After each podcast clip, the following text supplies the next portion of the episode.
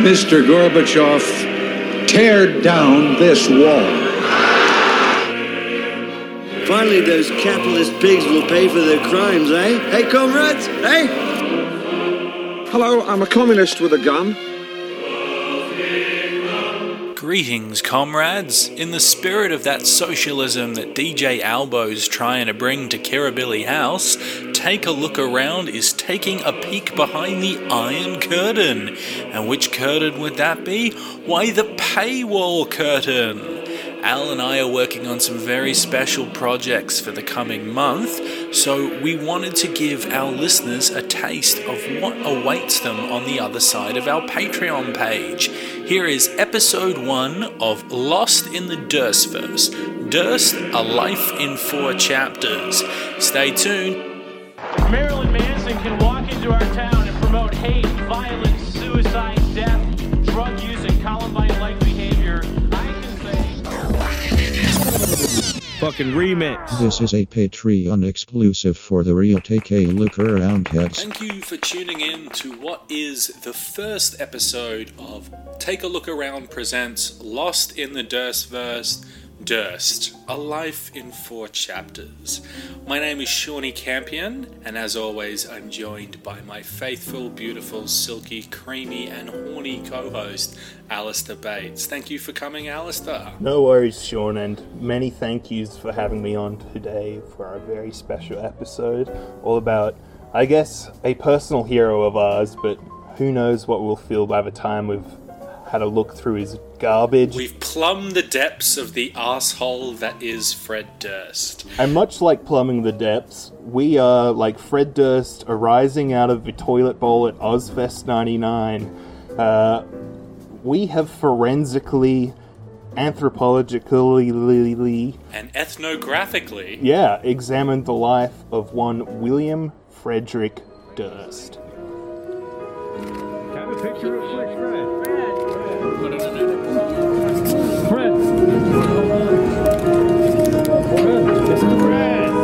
What's up, everybody? It's Fred Durst from Limp Bizkit, live. And finally, Limp Bizkit's Fred Durst exchanged some heated words. I wanted to punch Fred in the fucking face. Oh, Fred Durst. Yeah. What's up? How was it working with Fred? How was that experience? maybe my favorite experience I've had. He's so generous, and he's such an artist. Such an artist. Now, this is a project we've been banding around almost as long as we have the initial Take a Look Around project. We wanted to chart the films of Fred Durst as a director, but also examine who Fred Durst really is as a person and how that really comes across in his filmmaking. Because he's not known as a filmmaker, he's known as an idiosyncratic personality, and I feel that he's worth exploring because whatever he's doing in film, he's just getting started. This is not the last we've heard of Fred Durst. Yeah, I, I totally agree. And, you know, once you do really kind of peel away the superficial kind of uh, new metal uh, layers of skin on top of him, uh, there's quite a lot to really unpack as just an artist. Um, he is a surprisingly I, I wouldn't say deep or or uh, or He's multifaceted. he's a, that's that's perfect, Sean. Okay, so before over the next few weeks we dip into the films of Fred Durst, we wanted to take a look at the life of Fred Durst as juxtaposed against some of his early work as a music video director. Now, the best place to do that, the best place to start, as always, is at the start. That's it. Um, Fred Durst grew up in Northern Carolina. He's uh, the son of a narcotics officer uh, and a, and a homemaker. His parents split at a pretty young age, and his father moved to Jacksonville.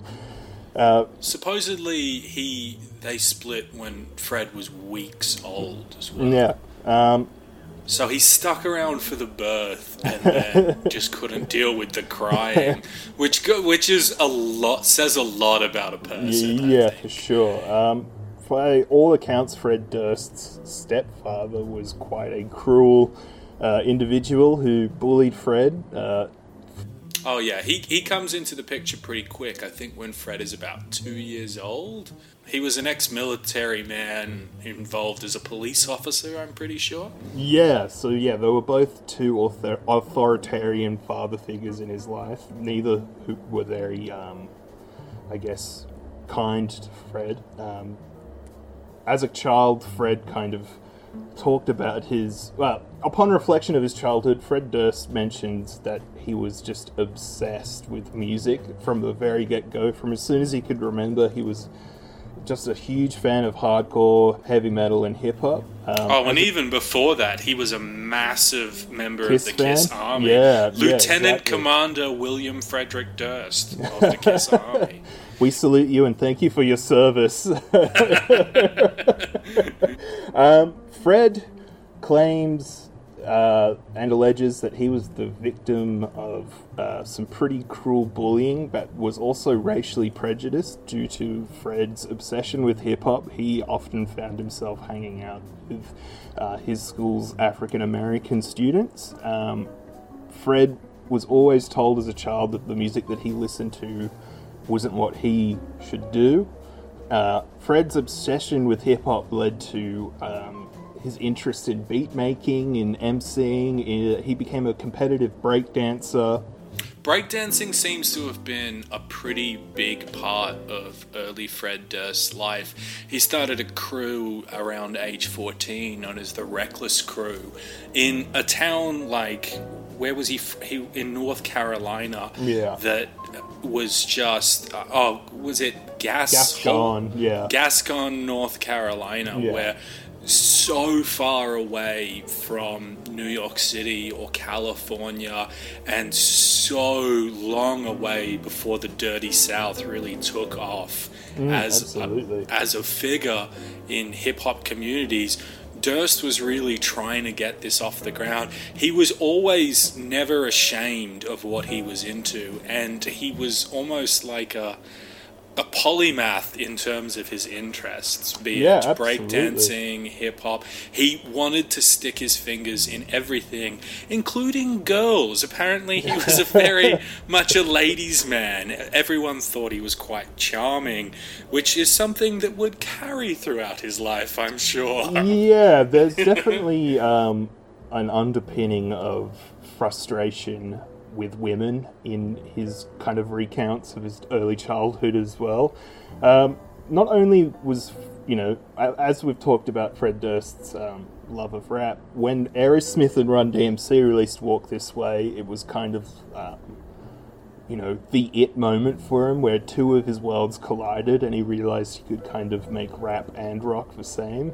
Um, some of his earliest music efforts were him rapping over loops to Stairway to Heaven's intro riff. Um, I'm sure it's fantastic. Um, Fred's love of music was also, I wouldn't say eclipsed, but he devoted just as much of his love to film. He was a massive fan uh, of genre films and horror films, and in a very early Kerrang interview, uh, he talks about how, you know, uh, his whole plan is to get from make his whole plan as a kid was to get from making uh, music to making music videos and then from music videos to make films. He told Vulture in 2009 that ever since he was a preteen, he wanted to direct movies and tell stories. Which is why I feel that while a lot of people would discount Fred's life as being over and him being a has been, uh, I think this is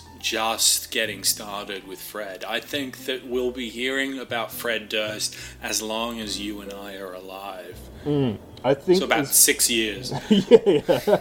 Um, I think it's really important to kind of examine Fred Durst's kind of attitudes towards the bullying he received and how that's influenced him. He does, in a lot of things, kind of try to sell himself as the underdog who is, you know, not so much punching but counter punching and uh, returning what the anger that he has received back at other people. Absolutely. Um, you know, uh, he he is somebody who is simultaneously terrified and scared and angry whilst wanting to have fun and uh, enjoy life. He reminds me, in a way, kind of of the I. Every white person, Yeah. every white, every white guy between 1980 to the I, the identity a lot of punks take Absolutely. on, which is that I'm going to have the Liberty spikes, I'm going to have the studded jacket, I'm going to have the ripped mm. jeans. But if you fuck with me, it's your fault. yeah, absolutely. It's definitely And th- that's not a bad thing. It's just a really interesting attitude to carry out into adulthood. Yeah, absolutely. And it also needs to be noted that when you do when Fred does talk about his difficult upbringing, he never really kind of tones it as a sob story or, or as something to make you feel sorry for him. It, it, it's very much I think he has a sense of appreciation for it turning him into the kind of person he is now. Um, Now, now after his interest in hip hop, Fred became uh, a pretty ardent skateboarder, and uh, led to his influence of metal and hardcore punk music like uh, Black Flag and the Bad Brains, as he was getting into skateboard skateboarding culture. But in Fred's head, these two things were never separate. He's always been that polymath that you know, wants his fingers in every pie. Now, in his early life, um, around this time after finishing high school and dropping out of university, he decided to, while broke as hell, visit his biological father that he'd never actually met. So, on a trip to Jacksonville, he went down and returned less than two weeks later to tell his mother, Oh man, what an asshole. Fred Fred was completely crushed by this, and a lot of it led to uh, an interest in impressing the only other father figure he had in his life at the time, which was his authoritarian police officer father, sorry, stepfather, who was absolutely thrilled when Fred decided to join the Navy, which was a proud, a proud naval tradition yeah. Uh, in the Durst Uh, family. his family were kind of hoping that Durst's enlistment in the Navy would straighten him out, but unfortunately, it did quite the reverse. Um, Fred talks about how he struggled with alcoholism whilst in the Navy, how he had a troubled marriage, which from Oh yeah, the the troubled marriage is really interesting. yeah, th- I think this is the very first much a- bit of um, insight into maybe some of the alleged. I don't know. There's just some troubling allegations of domestic violence I, I kind of happened upon, which um, Effectively, Fred Durst um, was in a whirlwind romance with another Navy officer, who which led to a very quick turnaround time into marriage and then having children. Uh, less than four months into the baby's life, Fred had the police called on him for jumping out of a window during a domestic violence accident for which he was arrested. Now, people don't get arrested for jumping out of their own window, and I feel like that has been kind of scrubbed a bit from the legacy of Fred Durst by publicists over the years. I'm inclined to agree with Al that there's some domestic violence going on because after the arrest and his subsequent short term in jail before bailing out, he uh, abandoned the relationship and has not seen the woman or his daughter ever yeah, since. yeah, it, it's a pretty scummy fucking thing. Sorry if you're listening, Fred. um, upon discharge from the Navy, Durst returned to his father's. Uh, his biological father, as he was no longer welcome at home for being dishonorably discharged from the Navy. Um, upon arrival So this is this is in Jackson. That's right, yes. Upon arrival to Jacksonville, Durst began working for his father, who had established a landscaping company and kind of moonlighted as a tattoo artist. Uh, it was around this time that Fred started kind of creating music again and really kind of getting himself involved in the Jacksonville kind of music scene. Uh, Jacksonville itself is a conservative town. Uh, it was ve- it was featured very recently in HBO's McMillions. Um, it's not an exciting place. It's in the middle of a swamp. It's like Florida's second or third largest city. So, uh, If if people want a context that's not HBO's McMillions, think Tiger King. This yeah, is Tiger King yeah, country. absolutely. Um, so yeah, this is kind of where Fred once again really starts getting into music. He he fronts a whole bunch of bands that are unsuccessful, and the only notable thing, uh, uh, he meets Sam Rivers, the bass player, who uh, his cousin John Otto is the drummer. Uh, around this time. John Otto, take us to the Mathews Bridge. John Otto, we salute you and thank you for your service. It's around this time that uh, the kind of prim- primordial stages of Limp Bizkit, where through Sam Rivers, Fred is introduced to uh, the person who would kind of become his creative foil. And as much as they probably don't like this, I'm sure in their old age maybe they've come to accept it. But uh, there was definitely a lot of animosity between them. Uh, Fred meets Wes Borland, who by both of their accounts, they could not have been any more opposite. Fred, uh, of course, being Wes Borland, for our listeners, being the incredibly theatrical and bizarre guitar player Yeah. of Limp Bizkit, who feels like he's wandered off an episode of Star Trek while everyone else has wandered off an episode of Trailer Park absolutely, and uh, as I said, by both their accounts, they could not have been any more different. Like uh, Fred, of course, was a meathead, super into heavy metal, whilst Wes Borland was an art school student who, aside from playing guitar, loved his sewing machine and makeup. Um, they bonded over the weirdest thing, which was their love of hip hop, which isn't weird, but they both realized they were huge Primus super fans one night were getting. Oh, I hate that fucking. Oh, Yeah, that sucks, does. man. Do we have to finish this mini series? I'm already. Oh out. yeah, the Primus has left a bad taste in your mouth. Um, it was a, around. Not not the ten weeks of new metal. it's just a single mention. Of Um, around this time, Fred Durst was uh, inc- yeah really sinking a lot of his creative time into tattooing. Uh, it was in tattooing that he managed to become acquainted with Korn, uh, the of course grandfathers of new metal. Korn, His- anytime By all accounts, the um, by all accounts, the introduction is that after playing a particularly sweaty show and just wanting to relax, the members of Korn went out to their tour bus to find Fred Durst smiling from ear to ear, standing in the doorway with a cassette demo of his band and insisting that he could tattoo them. Uh, he they proceeded to spend the night getting particularly drunk, where he tattooed. Uh, Brian Head Welch, the guitar player for Korn, and Fieldy, who had didn't have any other tattoos, and by all accounts, the tattoos were terrible. um, what, however, left a lasting impression was William Frederick Durst on the members of Korn. That's it. So yeah, uh, anytime for a few years that Korn would come back to Jacksonville, uh, they would. Fred Durst would always put them up, and they a kind of small friendship formed. Fred at one point did a small stint as their roadie around the southern states. Um, it Whenever they toured, he'd always have a new demo Yeah. tape waiting for them. Now, whenever, for the first few years, they were pretty upfront with Fred that it just wasn't working out. But by the time of Wes Borland's uh, entering the picture and becoming the guitar player for Limp Bizkit, something clicked. Yeah.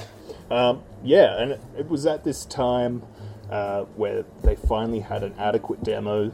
Uh, Korn invited them on tour, uh, not only as roadies but also as the opening act for um, I think their southern leg of the show uh, of their shows. Um, it was on this tour that Ross Robinson, the mega producer of some of the greatest, I guess, metal albums and uh, heavy albums of all time, was given uh, with Bizkit's demo by Head and Fieldy, and he was instantly taken away with their hot, cool, funky new sound. Um, uh, Robinson describes what he heard as uh, uh, Metallica style riffs or vulgar display of power being wrapped over by Rage Against the Machine or KRS One. Uh, he he just was amazed and could not really figure out what it, what it was about this band. And Durst himself kind of says that Limp Bizkit and to a lesser extent maybe Linkin Park were the younger brothers to Korn and Deftones and maybe a part of the second wave of new metal. Um, the buzz that kind of stirred around this demo is what got them signed to Interscope originally. They picked up a pretty pretty strong word of mouth buzz. So by the time that Faith was released as an actual ma- uh, major label single, um, Faith, of course, being a cover of the George Michael classic. yeah, which I guess you know, This is probably the beginning of Limp Bizkit. Uh, interesting relationship, and new metal's interesting relationship with covers in general.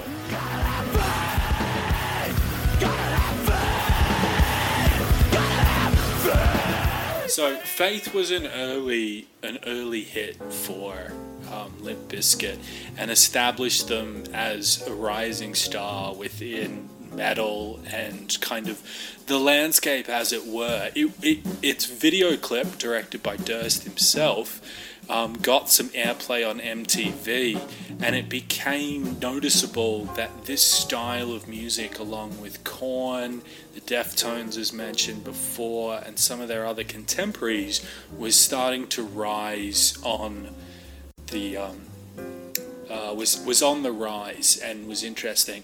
It'd be Limp Bizkit's second album. significant other, which of course had their, uh, I guess, magnum opus, their hit single Nookie.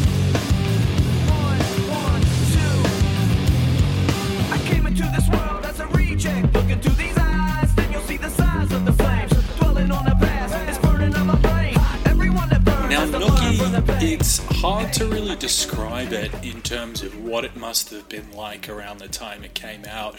Not only was it a rallying call, an anthem, and a pop hit, but Nookie really encapsulated this era and this rise of style and tone of new metal. It'd probably be the biggest of the early hits for new metal and would really put Limp Bizkit on the map along with Fred Durst himself as an interesting figure to watch out for in the pop music Mm, landscape. absolutely. I mean, it's so. This this this song itself is so so contradictory in the sense of it being so kind of emotionally sensitive whilst being uh, Just emotion emotionally flat.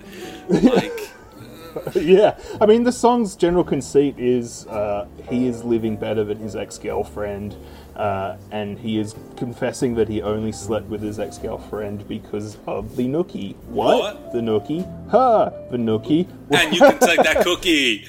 Now, so really, Fred Durst at this point, his claims is that the record label told him he had to make the film clip because he'd insisted that he would be such a brilliant filmmaker. I call a bit of bullshit on that for, you know, even in the heady, coked up days of the late 90s record industry, I still feel like he would have had to insist well, upon him he doing had this. um, he directed a Korn video around that time, which I can't remember what the fucking song was. I'm gonna look it up and then re-say. Um, I think him getting the Nookie video was because he directed uh, the video clip for uh, "Falling Away from Me." Oh, for real? That's yeah, a good song. yeah. It is, and I mean that's a classic film clip as well, like with the whole bullet holes and stuff in the wall. Um, That's Freak on a Leash, dude. Oh well, it's the same shit, man. anyway, um, yeah. So I guess falling away from me, which was a huge success for Korn. So I, I, I'm willing to believe that the record label probably had a bit of um, faith in Fred Durst and kind of allowed him to go carte blanche. I don't think you could get many other directors to make a video where everybody else that isn't your band member dress like you and walk around like you and pretend to like you. So basically, the conceit of this video clip is that Fred Durst, upon waking up and wandering into the street, starts being followed by women that he initially feels is, um, you know, a little strange, but then starts to kind of embrace this idea of him as this masculine leader of women, all intercut with footage of the rest of the band setting up the musical equipment and playing a show for their die-hard male fans. Now, this part in part, you know, A addresses Fred's narcissism and B addresses Fred's, you know, attitudes towards women as well. He, would I, before delving into the life of Fred, had no idea about his failed marriage or anything like that, or even his age at the time. He's really kind of presented himself as a blank slate. He's got problems just like you, but he wants everyone to know that he Yeah, doesn't give I, a it's fuck. so crazy. I finding out that he was like 51 fucking threw me for a fucking just the fact that the man who made teenage music is my age now. Uh, you, when he made this, he would have been like 31 or 30 or No, something. you're so- kidding. Really? no, I'm not at all. So it's just this like, it's just such a, hi- his just the attitudes towards it. It's just misogyny. It's just nar- narcissistic misogyny. His Arrested Development is on display. Now, this is Yeah. technically quite polished clip. I'm sure yeah, that it's very well directed. Yeah, I'm sure that, you know, the record label would have had a lot of, you know, like people involved that would have made sure because this needed to be an MTV staple as TRL was the hottest thing on everyone's lips at this time. Now, so everything really works with this film clip. It all comes together with this massive posse of women that have turned into a Macy's Thanksgiving Day parade, all embarking on the the Limp Bizkit concert, and Fred jumps up onto the mic in front of the fans that are now a mixture of all the women wearing his trademark backwards hat and all their adoring male fans. It, it all comes together like it's it's a good little clip, and if you wanted to get teenage boys on on top of this, which is what they were going for, then they've succeeded. Yeah, totally. It's uh, that valuable 13 to 22 demo. So really, I feel like there's a few things on display in this video clip that chart this for where it is in terms of Limp Bizkit's career and Fred Durst's life. Basically, he's angry that his marriage fell apart, so women have to want him. He's angry about the fact that his life didn't pan, his early life didn't pan out the way he wanted it to. So instead of being arrested for domestic violence or discharged for being alcoholic, he's arrested at the end, end of the film clip for r- causing a riot and for being arrested for being too creative. He is the architect of his own destiny and he wants he wants to rewrite his own past through his own future. It's like the most Ayn Randian kind of. Uh, you are punishing the creator for being creative, but let it. Yeah. if any of our listeners out there want to Google Ayn Rand Limp Bizkit and tell us what the results are, we'd love to hear from you. This is kind of where it really took off uh, for Limp Bizkit and Durst. Fuck you! Fuck! I'm sorry, I'm having a Tretstad moment. Uh, so this is kind of where Fred Durst and Limp Bizkit kind of went into stratospheric heights. Uh, Fred's career, uh, not only as a frontman, but as a media personality and a uh, video clip director, really took off. Um, It's Fred It's not a stretch to call him a media personality, is it? He was No, not at all. He he had a look. He was the voice of an emerging generation. Uh, around this time, I mean, this uh, Nookie would have been June '99. September of uh, 2000 would have seen Zoolander, uh, most famous for being released the same day as the September 11th attacks. Oh no, that's 2001, isn't it? Well, but sorry, Um, never mind. Go. I, I guess a big thing about Fred Durst uh, in regards to video clip directing was that already at that point of his career, he was kind of aware that there that that Limp Bizkit's permanence is not going to be a forever thing. He kind of, in an interview, really pointed out, and and this was at the time at '99, pointed out that you know, ten years after the fact, no one approaches Skid Row or Warrant uh, to make movies, and how he kind of has seen Limp Bizkit as just a vehicle for him to get into film directing or making movies. That's really It was interesting. around this time. I didn't know. I, I, I Yeah. never really thought about it like that. It, it was around this time that he um, started pitching scripts and film ideas. Uh, MTV themselves were interested in production of film at this point in the early noughties. They were trying to corner of the film market, which they had done in films like Orange County, uh, the Beavis and Butthead movie. Um, he was uh, in the middle of production for a kind of movie he described as Easy Rider meets The Breakfast Club. Uh, it was called Road Rules, uh, and it was later changed This to isn't just the name of Nature. this isn't just road trip, is it? And, um, it's Easy Rider, dude. It stars Tom Green. yeah. Uh, eventually, the name of this film changed to Nature's Care. Um, Warner Brothers agreed to create and finance this movie, and it wasn't until the very last kind of minute that it was all pulled away. Uh, at this time, Fred Durst was trying to shape himself into, and in his own words, a Dr. Dre meets Steven Spielberg kind of person. off, That's all me all the way. what a dipshit. Um, I guess this is kind of the, also the beginning of um, his he as somebody who's kind of putting himself out there. I, you know, you're you're you tend to uh, have detractors. Oh, for Um, sure. This is. I talked before about him being a face in the media, but even at his height in the media, he was never looked upon as someone that was, you know, that was that you'd go to for any reliable opinion. He was he was a, a, a mockery, Yeah, absolutely. a Um, mischievous imp. But but uh, at this point as well, which is something I found incredibly interesting for someone you'd think wouldn't, there was this kind of tinge of self-awareness for Fred Durst, where he did realize that, um, you know, he had become a rock star and was, you know, having these bizarre existential crises at the Playboy Mansion and stuff, and realized thus how insane and ridiculous it kind of all is.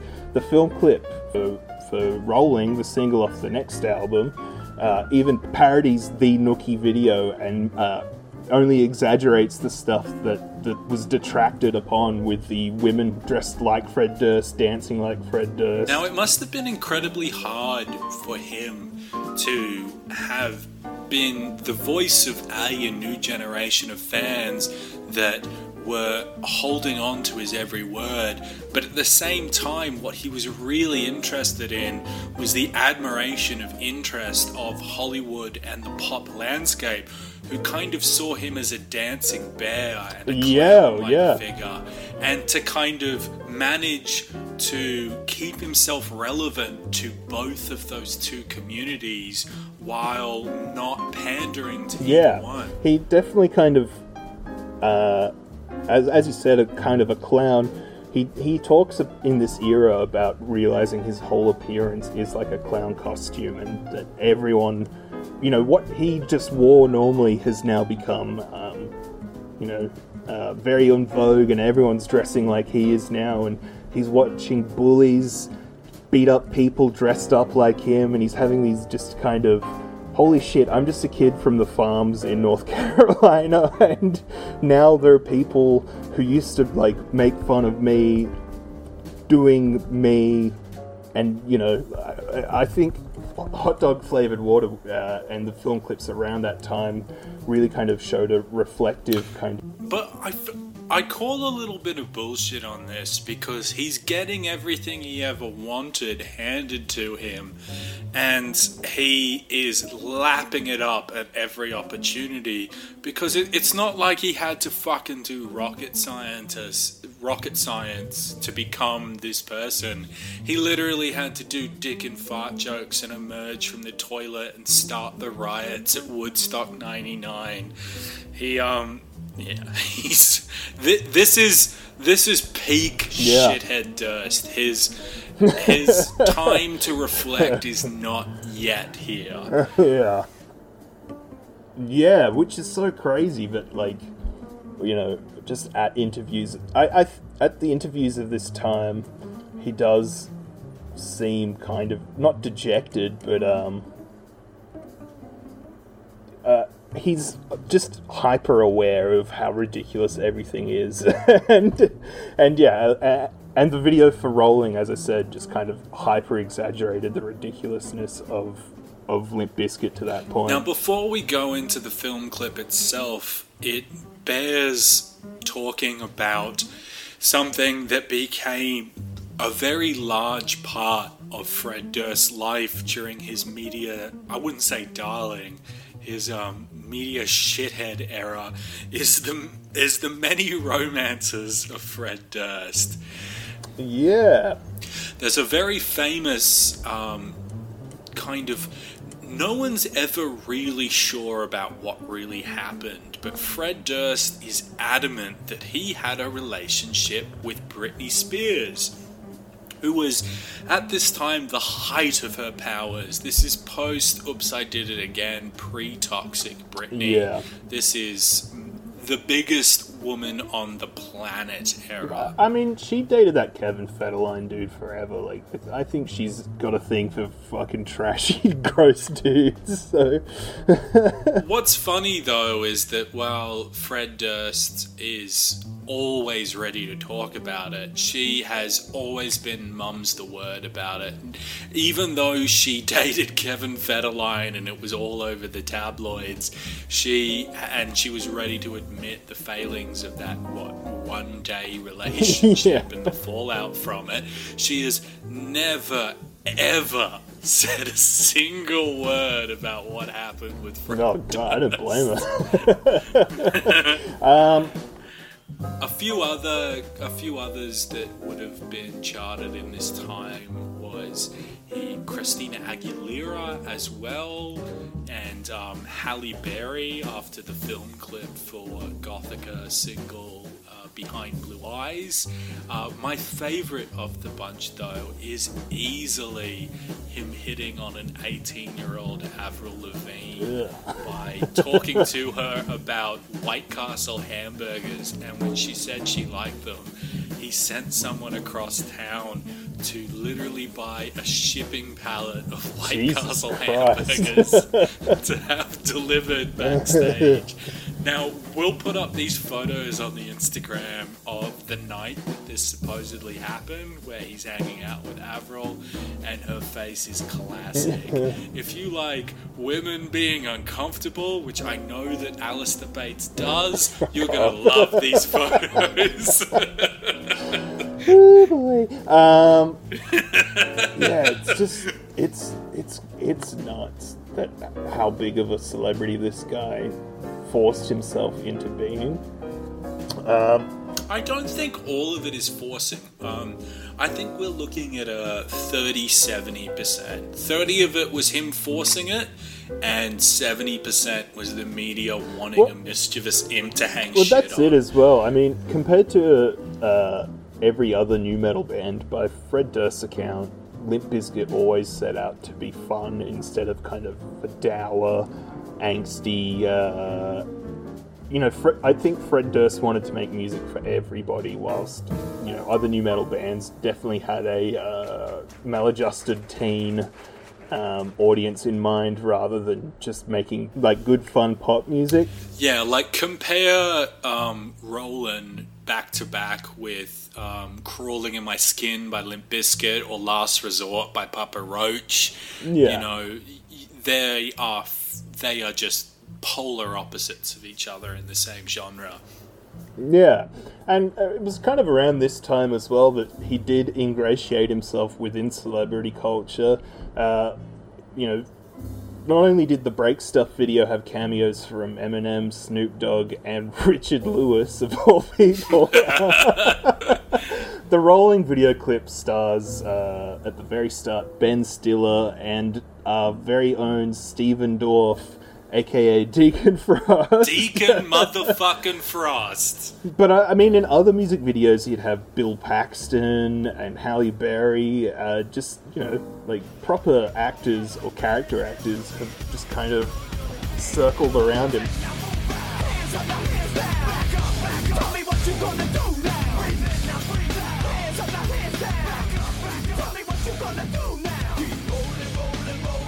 Rollin', the film clip. Speak on it. I guess, as I kind of mentioned earlier, uh, Durst's kind of sense of self awareness and willingness to hyper exaggerate what people thought were his worst tendencies uh, are really kind of on display in this music video. Uh, it's essentially beat for beat Nookie, but instead of getting followed by chicks, it's just uh, him and Limp Bizkit doing sweet doughies in uh, Ben Stiller's Bentley. uh, and Well, the way I saw it was that if Nookie was his rise to fame, then Rollin' is his attitude Yeah. towards fame. It's that he, Ben, ben Stiller and Stephen Dorff hand him the keys to the Mercedes and tell him not to scratch it. And he's like, the media let me in. I'm going to Yeah. be myself because you gave me Yeah, the keys. And if that means rocking on top of the Twin Towers, I shit you not. This film clip takes place on the top of yeah, the Twin oh, it's Towers. so nuts. I, I'm just, I mean, was this covered in zeitgeist? Is can we trace Fred Durst back to any of the uh, jet fuel don't, don't melt steel beams kind of stuff? Well, when um uh, Osama bin Laden's cave was uncovered and he was killed, um, they found that he was actually arguing with people on YouTube videos and things like that in his search history, and they actually found that he'd listened to the film clip to Rollin' Air Raid Vehicle by Limp Bizkit 194 wow, times. man of good taste. None of that's true. I just feel like this is the peak of Western decadence at the time. Absolutely, man. And if you just caught this out of the corner of your eye while you were eating flatbread in Kabul, you'd be like, that's, That's it. That's thing. what I'm going to bomb. But around, oh. that, that, the Limp Bizkit thing, we're bombing that. But around this time, Durst's kind of video making skills really also get further refined. The follow up single to Rollin', My Way, You think you're special? I think personally it's a fantastic video in the sense that it's kind of. Ex- it expertly pastiches a whole lot of like 40 or 50 years of popular culture uh, and it does it just simultaneously straight faced but also just so tongue in cheek and kind of aware of how ridiculous um, it is. I mean, I guess if that's anything, if, if you can say anything about Limp Bizkit, is that they are just a sponge of culture that excrete fucking soapy discharge of uh, of Well, it's absolutely Yeah. true. They've always been able to take a product and frame it into their lens as a pastiche and spill something out. I mean, the very name of our parent podcast, Take a Look Around, is them being handed the Mission Impossible theme song Yeah. and told, hey, turn this into something that'll appeal to kids with cystic acne and a stepdad. yeah, exactly. So the film clip to Rollin' would be a real, not so much an evolution, but a logical continuation in what was going on in Limp Bizkit's career and Fred Durst as a media personality. And uh, in the year 2001, after Fred's uh, work on the Rollin' film clip and even his appearance in Zoolander, playing none other than himself, Fred Durst, in a pastiche of celebrity culture, the Rollin' film clip would be nominated for Best Rock Video at the MTV Music Awards, uh, beating out Rage Against the Machine. Now, famously, Tim Commerford, the bass player for Rage Against the Machine, would climb the set behind them when Fred Durst and the band entered the stage to accept their award. And we got a, a madman. I wanted to bring the whole thing down, but they didn't move. In my mind, I visualized the whole structure on the ground, you know, and the next time they came out from commercial break, I wanted people to see destruction. This guy is rock and roll. He should be getting, he should be getting the award. Tune in next week on the Patreon for the most hated band in the world, part two of Lost in the Durstverse, Fred Durst, A Life in Four Chapters. All I can say is that when we were on stage, our experience was it was the greatest concert of all time. And I had no idea that the finger would be pointed at me as a guy starting a riot. But I guess, you know, to this day, it's going to be something that Limp Bizkit up.